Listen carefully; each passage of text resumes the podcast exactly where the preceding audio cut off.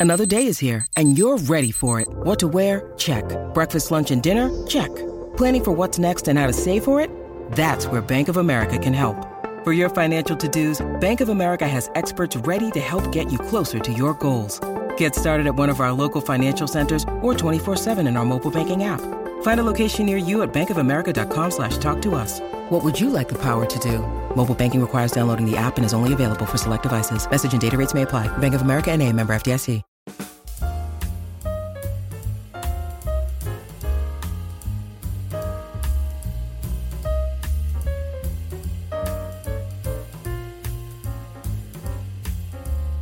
We're here today on Crew Call with Emily Carmichael, the co screenwriter with Colin Trevorrow of this weekend's Jurassic World Dominion.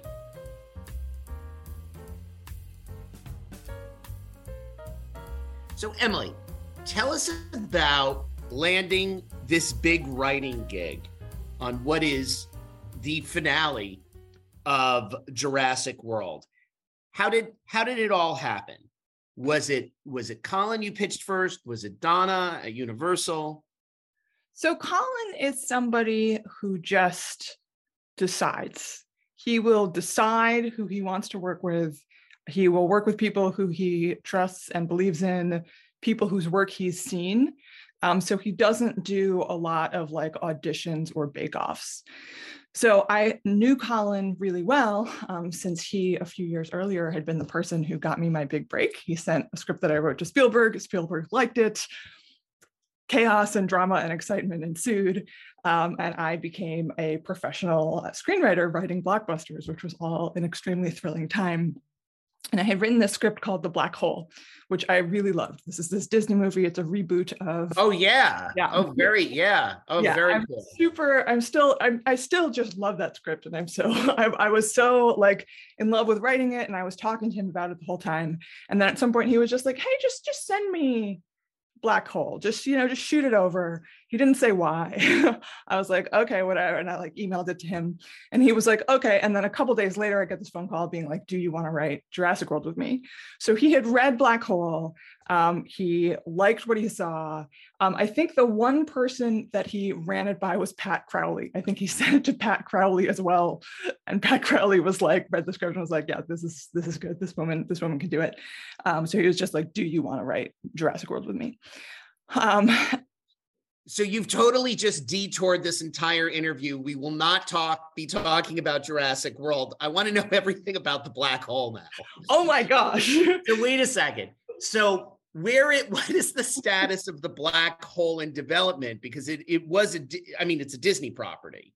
It's Where is it? Property. Um, the last that I laid hands on it I was writing a draft that Justin Springer and Joe Kosinski, who is attached to direct the movie, were very, very excited about. And Joe was like, This is what I'm going to direct immediately after Top Gun. Um, so we're all very happy about Top Gun. This is a very exciting time. Um, so we'll see what happens um, with Black Hole. I will say that DeWanda Wise, who is absolutely such a breakout star in Jurassic World, would be amazing as the lead of Black Hole um, as a as a uh, rogue space captain. Can you give us the now? Can you give us the gist of your version of Black Hole? Because I, I like as a kid, yeah. a huge fan of it. Uh, I had the uh, the record and the uh, I had the vinyl record and the book and listened to it nonstop. Was obsessed. Had a cousin have a cousin named Vincent. There was a droid named Vincent. Uh-huh. That blew my mind. Uh-huh. Um, Maximilian, Max was the name of my dog, and also the villain in yep. Paul. So yep. enough of that, and that enough of that geeking out. But it was, you know, in hindsight, a slow burn of exactly. a movie. Exactly. And yeah. it what what what's the setup? Can you give us I, I have so so much to say about this. So I talk to people and people who are about our age remember mm-hmm. the movie exactly the way you do, which is I was a kid, I was excited and scared by the imagery. Um, yes. And the possibility of the robots really stuck with me. And the Maximilian was really scary, and Vincent was really lovable. Um, but the movie was a little long and talky. Um, and that's that is exactly how I feel about the movie. I know some people really like the like philosophical, like slow burn of it all. Um, but the movie was always explained to me as like Disney's attempt to do Star Wars before Star Wars was Disney. And there's a moment in the movie where, um, you know, it's in Act Three, and they have to hustle from one end of the ship to the other, and suddenly this like Star Warsy adventure music starts playing, mm-hmm. and you're like, guys, this is not the movie that you're making. It's like Disney trying to do Star Wars without having any conception of like what that was. Um, so the idea was to take the movie and um, really uh, dig into those elements that we love, like the, the spectacle and the existential and philosophical wonder of being at the brink of a black hole with a mad scientist who wants to take you into it, and giving that a fast, fun adventure feel. Wow. Wow. Now, you arrive to Jurassic World what has been laid out by Colin? Did he have a, a whole treatment for you to riff off of? Was this always talked about as being a wrap up? At the time that I signed on, there were some very uh, basic story elements in place from Colin's work with Derek. So we knew that there were going to be these two adventure plot lines that were going to collide with the old cast and the new cast being set in motion in different ways and converging in the movie. Um, and the way in which they converge and the point in the movie at which they converge was one of the things that changed a lot as we were writing um, because we knew it's what we were leading up to we knew it was what the audience wanted to see um, and figuring out how to make it happen and how to make it um, feel exciting and fulfill that promise was a challenge. Um, so we, it, it's really funny because the moment when the old cast meets the new cast for the first time, it's one of those scenes that I wrote like 15 different versions of. Uh, you know, it would be like we would be sending scenes back and forth, and I would be like, okay, try this okay, try this. Um, and then you watch the movie, and what they say when they see each other for the first time is nothing. They say nothing. They look at each other, and the shot is them looking at each other, and it's so powerful, um, which is just, you know, it's the nature of, of writing. Sometimes we say more by saying less. So, could you, for the for those that are listening, because she's a key character in in this next movie, Maisie Lockwood yes. coming off of the second film and going into this film. She kind of becomes this adoptive daughter of chris pratt and bryce dallas howard's character. Yeah what an amazing performance from izzy. Like she's spectacular.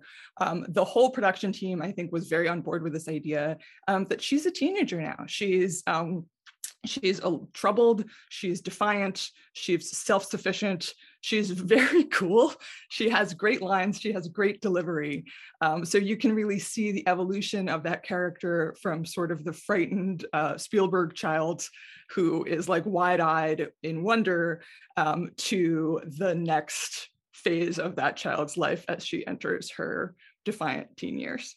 But coming out of the second one what was key? Because that was set in a mansion. There were a lot of dinosaurs running around, whether people liked it or not.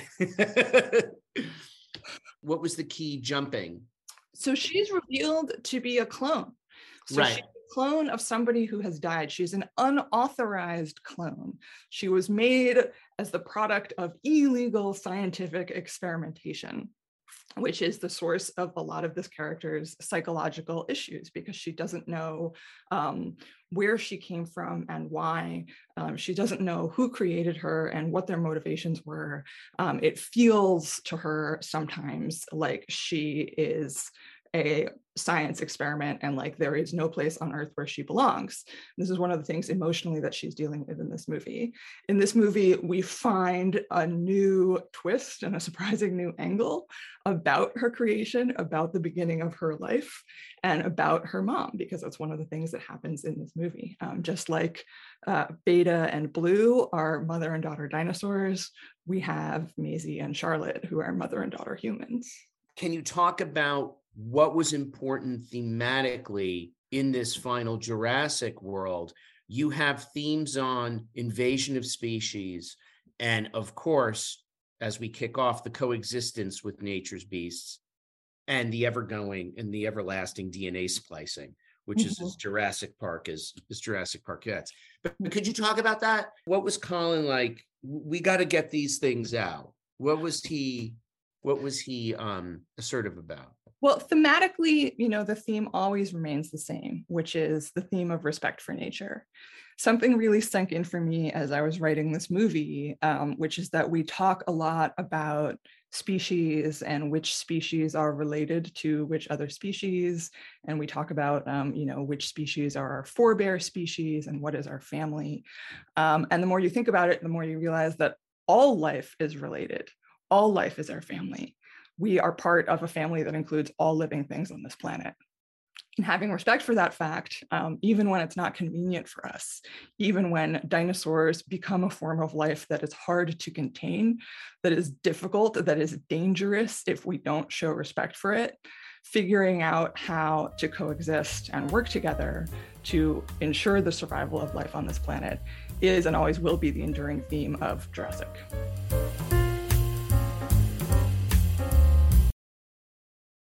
Now, in your writing of this, did you ever go back to Crichton? I didn't personally. I think we, oh, I remember now actually.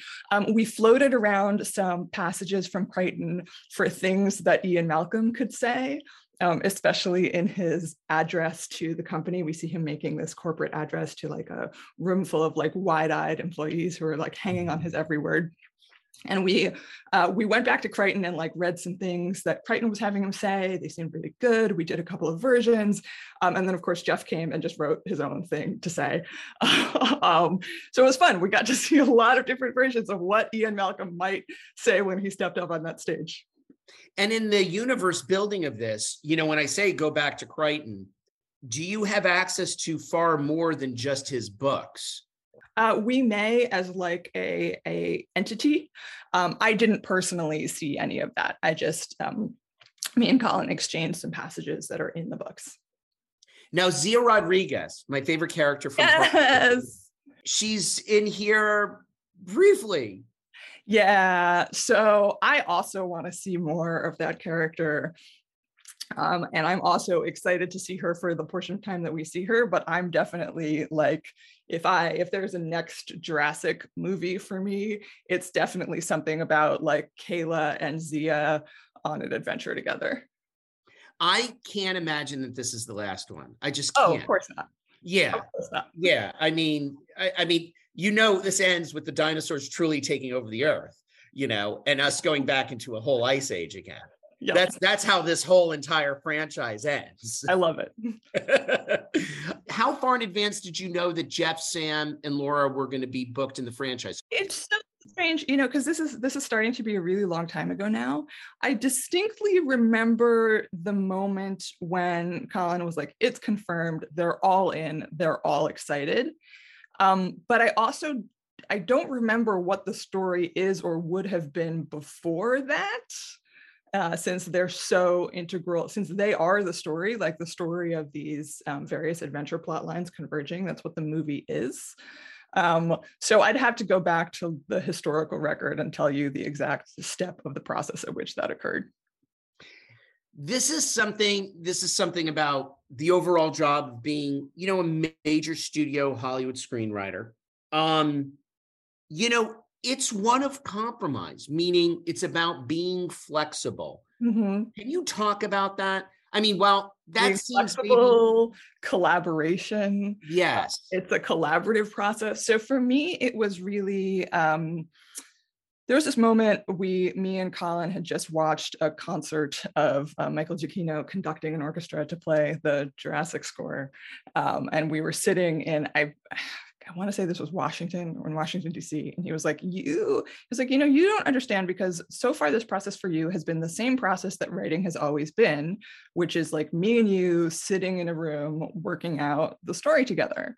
So you you don't really know yet how big this thing is and how global it is and how different it's going to feel once the eyes of global Jurassic fans are on this movie. And I'm starting to get a sense of that now but Colin, what he was saying was very accurate to the experience of, of the time. It was just like me and my writer buddy in a room working out the story of the movie. Um, we'd had very, very little oversight. Colin has a lot of trust. Um, Colin's really, um, you know, the architect of the franchise. And I think everybody uh, at uni really trusts that he uh, is the one with the vision and knows knows where it all leads. So we did not have a lot of, you know, we didn't have uh, Peter or Donna being like, do this, do that. Um, we were really we were really free to sort of craft it craft it ourselves so in many ways it was more of a indie artistic experience mm-hmm. uh, when it came to writing the movie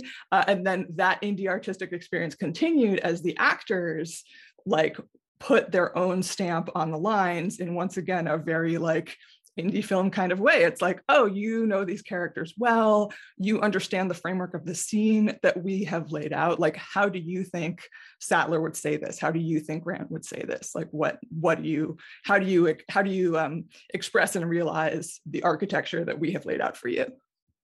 So Universal is is known for its diversity in front of the in front and behind the camera and they were you know one of the the great things here is you are the first female screenwriter on this franchise i am um, not you're not okay big correction because they were big correction I know that they were very, you know, you know, they're very proud about this. Yeah, yeah. Um, with, um, when you became attached. Well, I'm very proud as well. I'm very proud um, and grateful uh, and happy to be here. And uh, there is no good reason on earth why about half of these movies aren't written by women. Um, I was going to ask you, do you feel there's a small doorway for female screenwriters in Hollywood when it comes to landing jobs on big tentpole movies? Right. So um, female directors are outnumbered by male directors today by about five to one. Um, female screenwriters are slightly less outnumbered by male screenwriters, um, but there is no good reason for this. There's no, uh, you know, neuronal cluster in the male brain that like makes them super good at action movies. That's just not a thing. Um, there might be some difference in like taste and execution, um, but when you look at who watches action adventure movies, you look at who watches Marvel movies and Jurassic movies, the crowds are pretty evenly split. Mm-hmm. So there are so there there might be an illusion of scarcity there might be a sense of like oh well there's only a few women who can handle this type of material, but that is absolutely an illusion. And if you are a woman and you can handle this type of material and you are out there and you haven't had an opportunity like this yet, I see you. Amen. The can advice for screenwriters out there. I know I know you came from playwriting, you went into short films, but for young screenwriters, if you want to show to a rep hey, I'm serious about doing this for my career, what do you recommend? Is it the same old adage of three spec scripts? Uh, you know, as much as you can, as much as you can push across the table. Yeah, I think I think if you if you're coming at it with three spec scripts in the exact genre that you want to work with, work in, that's great. Um, I would say write exactly what you want a job writing um, because you don't want to ask people to imagine anything. You don't want to be like, here is my spy movie, and I would like you to imagine what a space adventure by the screenwriter of the spy movie is like. You want to write the space adventure, or you want to work writing spy movies if you want to write spy movies. Um, but come to the table with something that is as exactly like the thing you want to make as possible. Got it. Don't don't take a spy movie spec, put it across the table for a Dawson's Creek reboot. Exactly. Excellent. Um, going back to the beginning, can you tell us about your thesis film out of NYU, The Hunter and the Swan, discussed. Yeah, yeah. Talk about that as a game changer for you. Yeah, um, that was certainly a game changer because that was our Sundance movie. I had had a lot of success on the festival circuit. Um, with my short films, The Adventure of, of Ledo and Ix, um, and those are animated movies. So The Hunter and the Swan uh, was the first time uh, that I went to Sundance with a short film that had humans in it, that had human actors in it. I'm somebody who uh, loves animation. I did actually directed a puppet theater in college. Um, I directed a, a, me and one other person made a production of Macbeth entirely with puppets. So I've I've always loved sort of like creatures and monsters and characters who are drawn, who are illustrated. But my real passion is really in collaborating with actor with human beings who are going to embody the characters themselves physically. So the Hunter and the Swan was the first moment um, that I got to do that on a big stage. And it's the movie that Colin saw that made him want to meet me. Um, so I will be forever grateful to uh, to that movie. Emily Carmichael on the verge of a huge global blockbuster this coming weekend. Thank you. You're welcome. Great to be here. Thanks for listening to this episode of the Crew Call podcast on Deadline. I'm your host, Anthony D'Alessandro. Make sure you subscribe to us on Apple Podcasts, Spotify, or wherever you get your podcasts so you never miss an episode.